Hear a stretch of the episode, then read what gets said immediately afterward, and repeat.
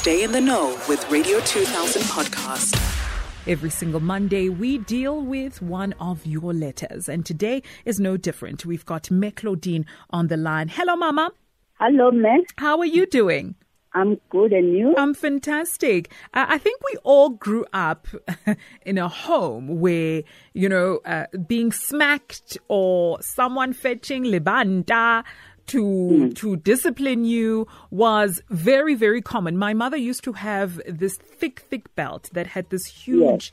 chasper and uh, yes yes yes and when I would arrive late from yeah. uh, wherever I would come from, which is going to see my friends and playing, and I would forget that the street lights are now on, and I would walk yes. into the house late. She would take out mm-hmm. that belt and uh, yeah. she would smack me, you know? And this is something that is very common in our childhood. However, we've got Anonymous who has a similar background, but now it's causing yeah. conflict in her marriage because her husband says, No, what you're doing is wrong. Let me it's quickly wrong. let me read mm. the letter for the people that are joining us so that they know exactly what it is that we're talking about, Ma. So the letter is I grew up in a family where my parents used to discipline us by being physical. We would get beatings for doing the littlest of things, like forgetting to take out the meat I am now married for one year and I have a five year old daughter with my husband. Every time I discipline our child, I get physical because it's all I know. My husband and I fight about this because he says it's wrong. Me, take it away. Hey, yeah. Anonymous, yo, I think your struggle echoes many people, including myself, by the way. Mm. The truth is, we all do what we grew up experiencing.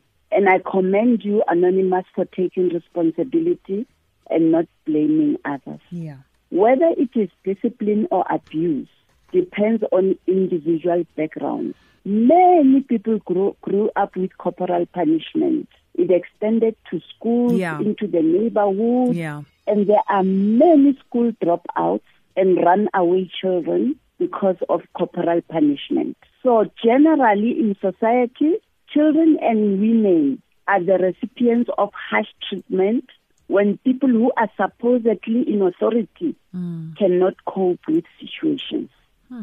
You even hear people say children are not heard, but they are seen. Mm. So children have no voice. Sometimes women have no voice, but today we are advocating for the children. Yeah. So we find that humans human beings unconsciously use defense mechanisms a lot to separate themselves from um, unpleasant events, mm. actions, and thoughts. Mm. Number one, I'll start with many adults have repressed painful memories about their parents. Those hurts have influenced our behaviors, and we find ourselves doing to our children what our parents speaks to us. Yeah. And we project a lot. You know, when we've got uncomfortable feelings about us, mm. we project them, project them to our children. Mm. So you might punish your child for being clumsy when actually you yourself are the clumsy one. Mm. The child is learning from you, but you see it in the child and you punish them. Sure. Also, we displace a lot we displace frustrations onto a non-threatening object. Hey. When you beat a child up, there are no significant consequences because yeah. the child is helpless. Yeah. Hence, you get angry that children did not wash dishes when in actual fact you had a bad day at work. Mm. So you come home in that mood and you start lashing at the children. And of course, defense mechanisms are unconscious. We are not aware yeah. that we are doing them. And there's a lot of rationalization. I chose very few. How do we rationalize? We say, my parents beat me up too. Mm. Look how I turned mm. out. Mm. So that makes it right. Mm. So Anonymous wrote to us, I suppose she wants a solution. Yeah. Anonymous, you will need to attend family counseling with your husband and child where age appropriate intervention will be given. Mm. But in the meantime, and going forward, try alternative forms of discipline.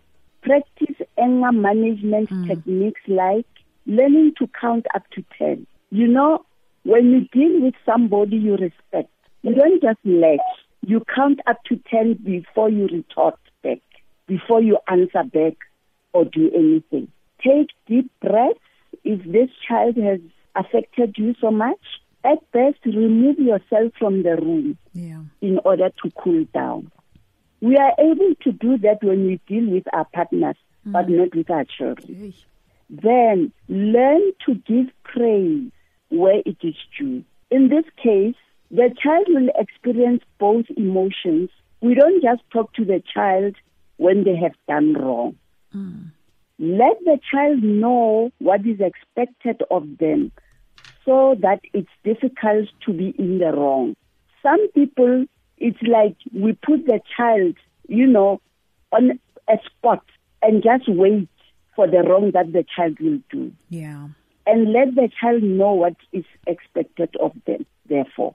And let the punishment fit the crime. Yeah. It must be age appropriate and let's learn to overlook small offenses. Yeah. You know OCDs, ne? Those people with obsessive mm, compulsive mm. disorders, mm. they will punish a child for spilling water accidentally. It's a huge thing for them. So let us learn to open our eyes to this. And in order not to pass the behavior on, we have to lead by example Yeah.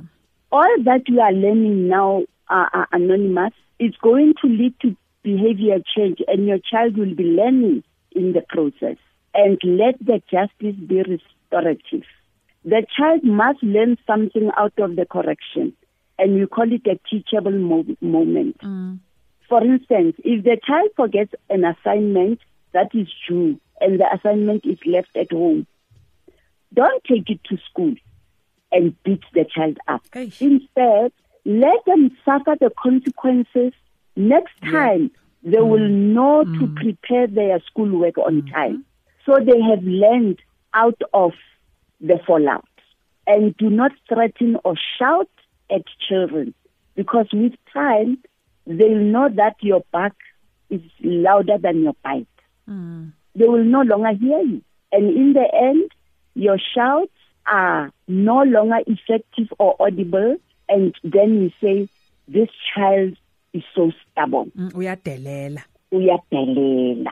So I'll ask parents, apologize to your child Oh.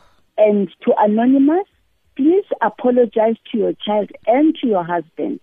This can be taken care of at the therapy sessions, but now. Mm. And children need to be guided, people, and according to their temperament. You know, then one size fits all punishment does not It work. doesn't work. True. If you take a quiet child, Hey. a loner to a quiet corner, they are the happiest. but if it's this child who's out there and you say you are going into that quiet corner, then it's effective. Hmm. So for sustainability, the schools also need to be conscientized. Fortunately, there are many policies these days in schools where there's anti-corporal punishment and anti-bullying. But these messages need to be disseminated to all caregivers, even the crutches in the houses. Mm. So in that case, the parent-teacher bodies can advocate for safe behavioral intervention and support Yeah. to promote safe classrooms and care areas. So I'm going to say good luck to Anonymous. Thank you for bringing this up mm. because a lot of it goes unnoticed. Definitely. And many parents, my generation in particular, we are guilty. Mm. We thought it is okay because that's what was done to us. Yeah. But in retrospect, it has, you know, injured so many children who never Definitely. reached their potential. Yeah.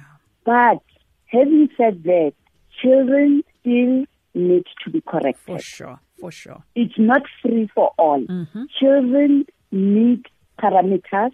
Let's do it consciously and responsibly. Thank you, Ntombi. Mama, thank you so much for that. Radio 2000 podcast.